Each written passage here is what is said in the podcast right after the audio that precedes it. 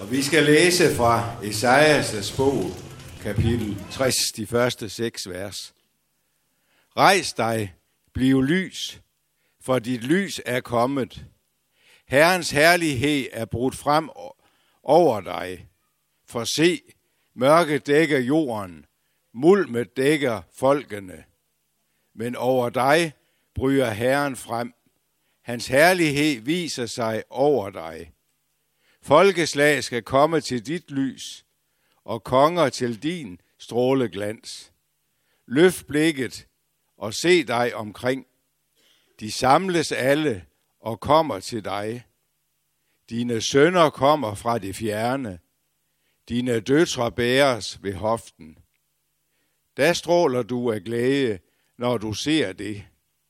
Dit hjerte banker og svulmer, når havets skatte bringes til dig, og folkenes rigdom kommer til dig. Kameler i, i mængde flokkes hos dig, dromedar fra Mian og Efa, fra Saba kommer de alle sammen. De bærer guld og røgelse, de forkynder Herrens pris. I dag der har jeg øh, valgt at prædike over teksten fra brevene i det nye testamente, øh, det man kalder epistlen. Øhm, og øhm, den finder vi i 1. Johannes' brev. Og øh, hvis man nu tænker, ej, det var godt nok surt, fordi jeg vil gerne have hørt øh, en prædiken om Hellige Tre Konger, øh, så kan man gå ind på vores hjemmeside og høre prædikenen fra den 24. december, fordi der handlede det nemlig om de vise mænd og stjernen over Bethlehem og hørderne på marken. Så det var bare lige, øh, men i dag der kommer det altså til at handle om noget andet. Øh, og vi finder det i øh, 1. Johannes brev, kapitel 2, vers 7-11, og det lyder sådan her. Mine kære, det er ikke et nyt bud, jeg skriver til jer, men et gammelt, som I har haft fra begyndelsen. Dette gamle bud er ordet, som I har hørt. Og dog er det et nyt bud, jeg skriver til jer. Det, som er sandt i ham og i jer. Mørket viger, og det sande lys skinner allerede. Den, der siger, at han er i lyset, men hader sin bror, er stadig i mørket. Den, der elsker sin bror, bliver i lyset, og i ham er der intet, som bringer til fald. Men den, der hader sin bror, er i mørket og vandrer i mørket, og han ved ikke, hvor han går, fordi mørket har blindet hans øjne. Lad os bede kort sammen igen. Kære himmelske far, jeg beder dig om, at vi ikke må være blinde, at vi ikke må gå i mørket, men øh, åbne øjnene for dit lys, og lad dit lys skinne ind i vores liv. Amen. Jeg øh, kunne godt tænke mig, Allan, hvis teksten kunne blive stående bare, øh, fordi jeg hen, kommer til at henvise lidt til den et par gange øh, op på skærmene. Nytårsaften, der havde øh, jeg sendt, altså tidligt på aftenen, inden, øh, inden vi skulle spise, og så havde jeg sendt øh, børnene ud udenfor øh, for at fyre lidt fyrværkeri af. Øhm, fordi de havde glædet sig til det, og det var, tænker tænkte jeg, det var fint. Øhm, da jeg så kiggede ud af vinduet, så kunne jeg se, at der var en af dem, der stod sådan meget frimodigt og tændte øh, fyrværkeriet i hånden og kastede det på jorden. Så jeg skyndte mig hen til døren og, øh, og råbte så ud, at øh, man må ikke tænde fyrværkeriet øh, i hånden. Øh, hvortil der så blev svaret, øh, det gør du da også altid, far. Øh, øh, det var måske der vist en vis sandhed i, øh, hvortil jeg så svarede, Øh, du skal ikke gøre, hvad jeg siger, men du, skal, du, du skal ikke gøre, hvad jeg siger, ikke hvad jeg gør. Hør, jeg sagde noget råd der. Du skal gøre, hvad jeg siger, ikke hvad jeg gør. Jeg håndhæver altså selv nogle regler for omgang med fyrkeri, fordi jeg gerne vil passe på mine børn. Fordi det er det bedste for dem. Men hvis jeg ikke selv efterlever de her regler, så klinger det altså lidt hult i deres ører. Det er faktisk definitionen på hykleri. At sige et og gøre noget helt andet. Øhm, jeg har jo godt vidst altid, eller i hvert fald siden jeg var barn, at det der med at tænde fyrværkeriet i hånden, det, det er altså et, øh, det er en dårlig idé. Men det skal åbenbart genopfriskes for mig selv, for at jeg faktisk følger det her, den her gode regel, det her påbud. Johannes, han taler i den her tekst om et gammelt bud, som skal genopfriskes i menigheden og blive nyt for dem. Måske var der mange, der levede efter devisen, du skal gøre, hvad jeg siger, ikke hvad jeg gør. Johannes han er faktisk han er ude med riven her, efter hyklerne. De siger et i menigheden, men gør selv noget andet derhjemme.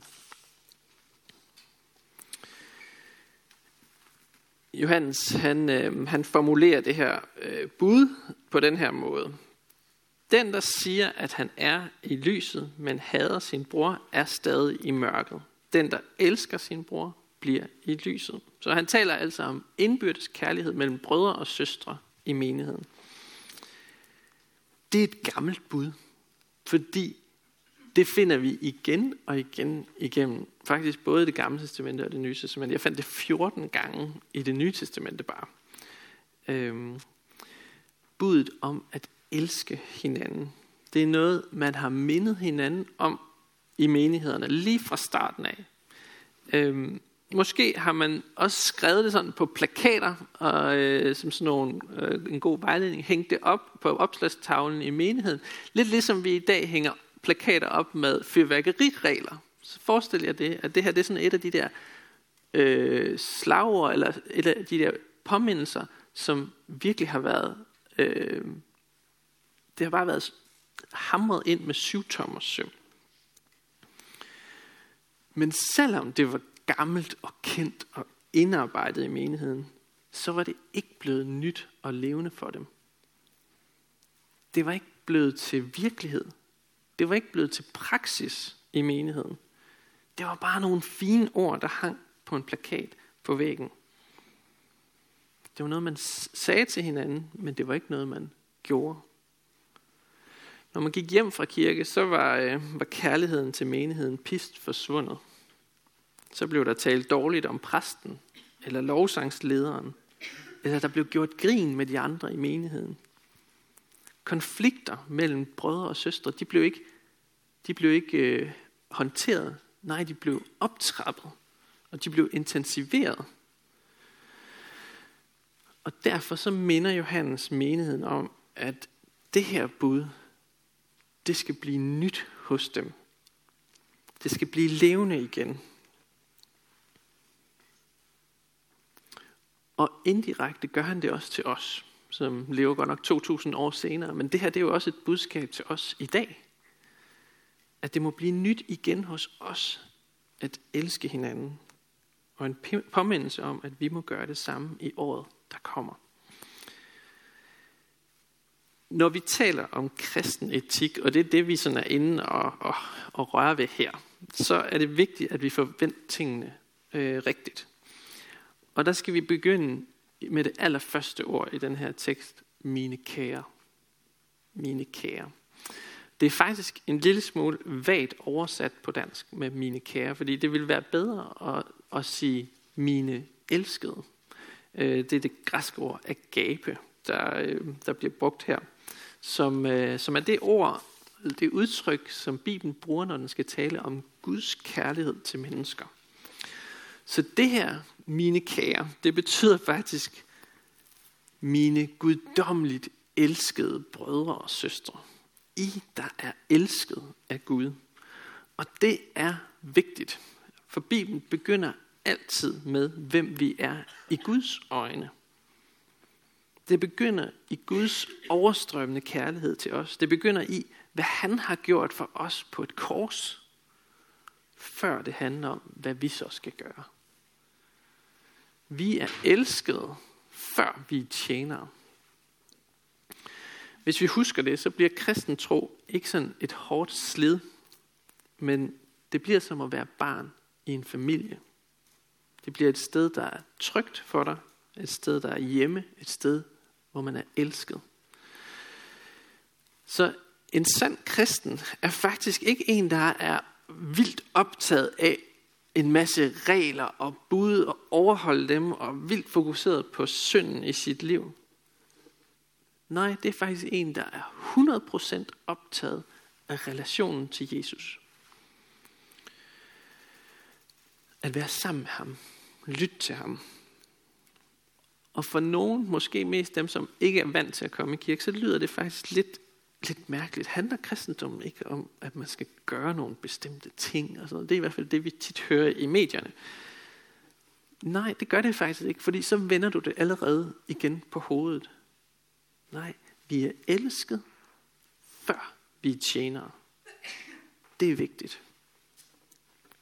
Når det så er sagt, så taler Johannes i dag om et gammelt bud, der skal blive levende igen for os. For ligesom en god far ikke lader sine børn tænde fyrværkeri i sin hånd, så taler Bibelen også alvorligt om sunde bud for Guds familie. Og Johannes han bruger sådan et ret umisforståeligt billedsprog her med mørke og lys. Altså det er meget kontrastfuldt hos Johannes det her. Øhm, og derfor skal vi også tage det alvorligt. Det er vigtigt det her. Det er et vigtigt spørgsmål. Den, der hader sin bror, er i mørke, står der. Hans vrede er blevet et mørkets fængsel. Ikke nødvendigvis et mørke, han selv er klar over. Men så længe vi vender Jesus-relationen ryggen og lader synden herske i vores liv, så er vi i et åndeligt mørke, siger Johannes. Til gengæld, den der elsker sin bror, bliver i lyset, står der. Det vil sige, det er den, der bliver Jesus-relationen og søger den, som uundgåeligt vil forblive i det lys, som Jesus han sender. Det, som, det lys, som Jesus han er. Det betyder ikke, at, øh, at den, der lever i lyset, så lever syndfrit. Fordi hvis man læser øh, kapitlet lige før den tekst, vi har her, så står der, at hvis vi siger, at vi ikke har synd, så fører vi os selv på vildspor, og sandheden er ikke i os. Altså, så synd er en virkelighed. Men det handler om, hvad vi gør ved den. Hvis vi bekender vores synder, er Gud trofast og retfærdig, så han tilgiver os vores synder og renser os for al uretfærdighed. Det er de ord, som vi hører hver eneste gudstjeneste til start.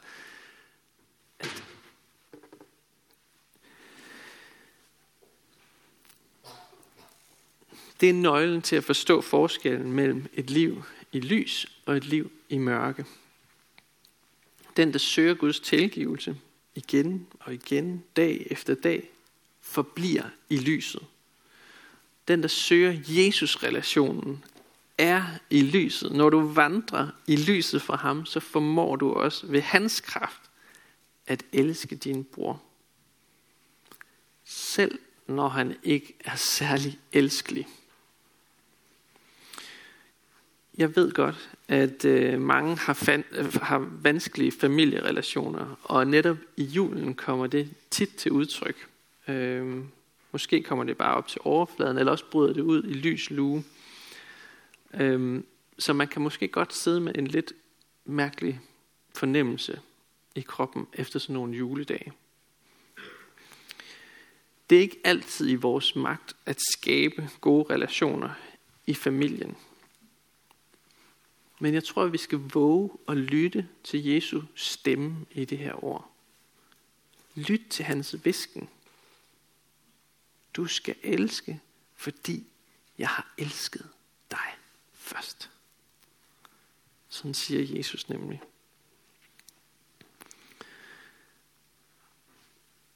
Fordi hvis vi holder os til vores vrede og vores bitterhed, øhm, og holder fast i den, så siger Bibelen, at så er det, som om du går i et mørke, vandrer i mørket. Måske lagde I også mærke til, hvordan teksten den sluttede. Den, det er sådan lidt alvorligt. Den, der hader sin bror, er i mørket og vandrer i mørket. Han ved ikke, hvor han går, fordi mørket har blindet hans øjne. Blindet hans øjne. Vreden og bitterheden gør os blinde, simpelthen. Øhm, lige efter nytårsaften, så, øh, så bliver der ofte skrevet på nyhederne om, hvor mange øjenskader, der sådan er blevet registreret på skadestuerne. Øhm, I år, der, der sagde de, at det var gået sådan rimelig heldigt for sig. Øhm, der var ganske få, der var kommet til skade med deres øjne. Men der er en risiko hvert år, at der er nogen, der får skader, eller måske bliver helt blind på deres øjne. Dagens tekst snakker faktisk også om blindhed. Det er godt nok en anden slags blindhed, en åndelig blindhed. En blindhed, som man ikke selv er klar over. Et åndeligt mørke uden Jesus, der gør en så blind, at man ikke ved, hvor man går.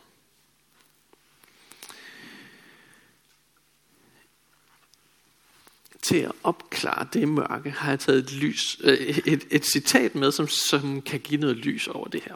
Øhm, og det er et citat af C.S. Lewis. Det er til jer, som godt kan lide øh, lidt at gruble over, når I øh, går hjem fra gudstjeneste. Så får I også lidt.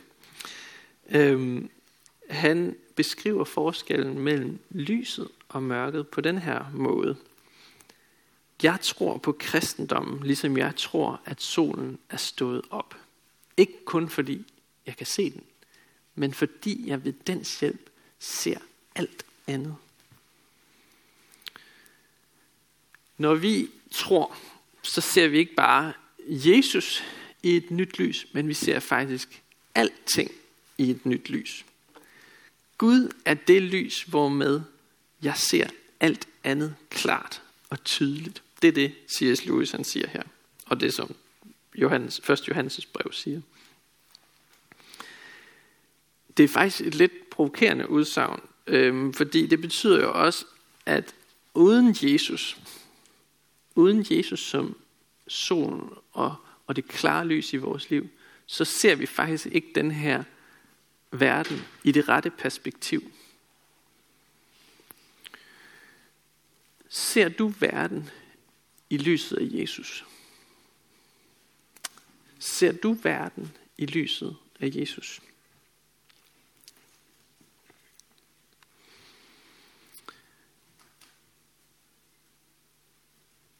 Jeg kunne godt tænke mig at runde af med et lille nytårsforsæt. Øhm, og øh, jeg kan selvfølgelig ikke lave et nytårsforsæt på, øh, på menighedens vegne, men jeg kan lave et på min egen, for min egen regning. øh, det elsker jeg sådan noget. Øhm, vil det ikke være godt, hvis vi i kraft af at være elsket af Gud, og at vi ligesom ved det, og vi lever i den sandhed, satte os som et personligt mål at give en fli af den kærlighed videre som vi selv er blevet mødt af i det år, der kommer. Vil det ikke være godt, at hvis den kærlighed, vi har modtaget, kunne være noget, vi kunne give videre til andre mennesker? Vi lever i en verden, der virkelig har brug for mere kærlighed, mere omsorg. Elsk hinanden, lyder det her gamle bud fra Bibelen. Lad os prøve at se, om det kunne blive nyt for os nyt og levende. Elsk hinanden. Det er et virkelig godt bud i lyset fra Kristus. Og jeg siger ikke det her for at, øh, at tvinge noget igennem, fordi bibelsk etik, som vi har set, det handler altså ikke om vores egen forbedringsevne, hvor meget vi selv tager os sammen, hvor meget vi ligesom præsterer. Sand bibelsk kristen etik, det handler om at se sig selv dybt elsket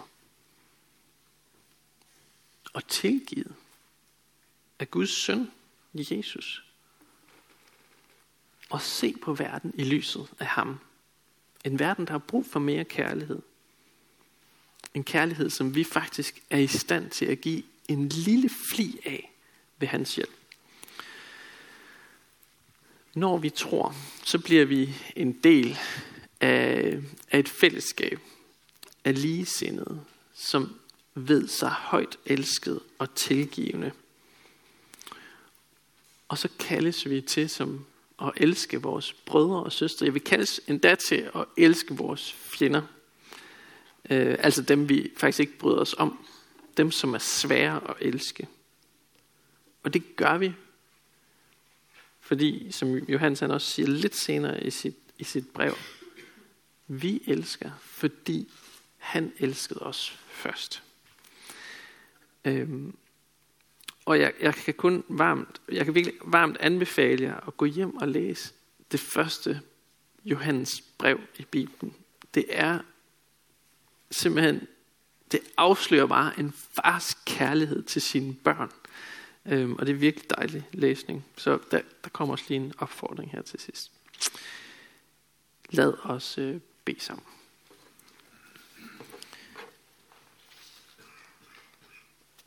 Jesus, vi øh, takker dig for din ufattelige kærlighed til os. Må storheden i den kærlighed gå op for os, og må vi ved din kraft få lov til at give en fli videre til vores brødre og søstre i Herren. Vi takker dig for fællesskabet omkring gudstjenesten. Tak fordi vi kan mødes i frihed og tilbe dig. Styrk os i indbyrdes kærlighed. Udrust os med nådegaver til fælles gavn og opbyggelse, og lær os at række ud over egne behov. Vi beder dig for menighedens børn, både de fødte og de ufødte. Beskyt du dem, og lad dem få lov til at vokse op i troen på dig. Vi beder dig for menighedens konfirmander og unge for deres liv og vækst i troen. Vi beder dig for ægteskabet og dem, der lever alene. Giv os din kraft til at leve efter din vilje. Vi beder dig for skjern, by og omegn, at du, Jesus, må blive kendt, troet, elsket og efterfuldt her. Vi beder dig for Niels Jørgen Fogh, menighedens vejleder, at du må styrke ham i hans arbejde og holde os alle fast på Bibelens grund. Vi beder dig om, at du vil være nær hos alle, der er ramt af sorg, sygdom og lidelse. Giv os mod til at være til stede og visdom til at lindre smerten hos hinanden. Hør os, når vi i stillhed hver især beder for en, vi kender.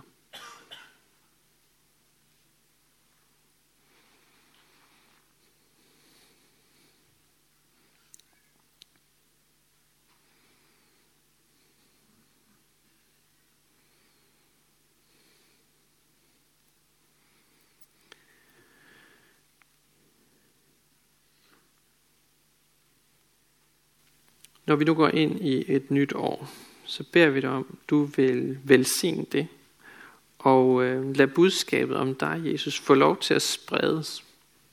Ikke bare her, men over hele jorden, og styrk dem, som forfølges for dit navns skyld. Vi beder dig for vores folk, for alle, der er blevet betroet magt og autoritet. Hjælp dem og os til at værne hinanden mod uret og vold. Og kom så snart og gør alting nyt. Amen.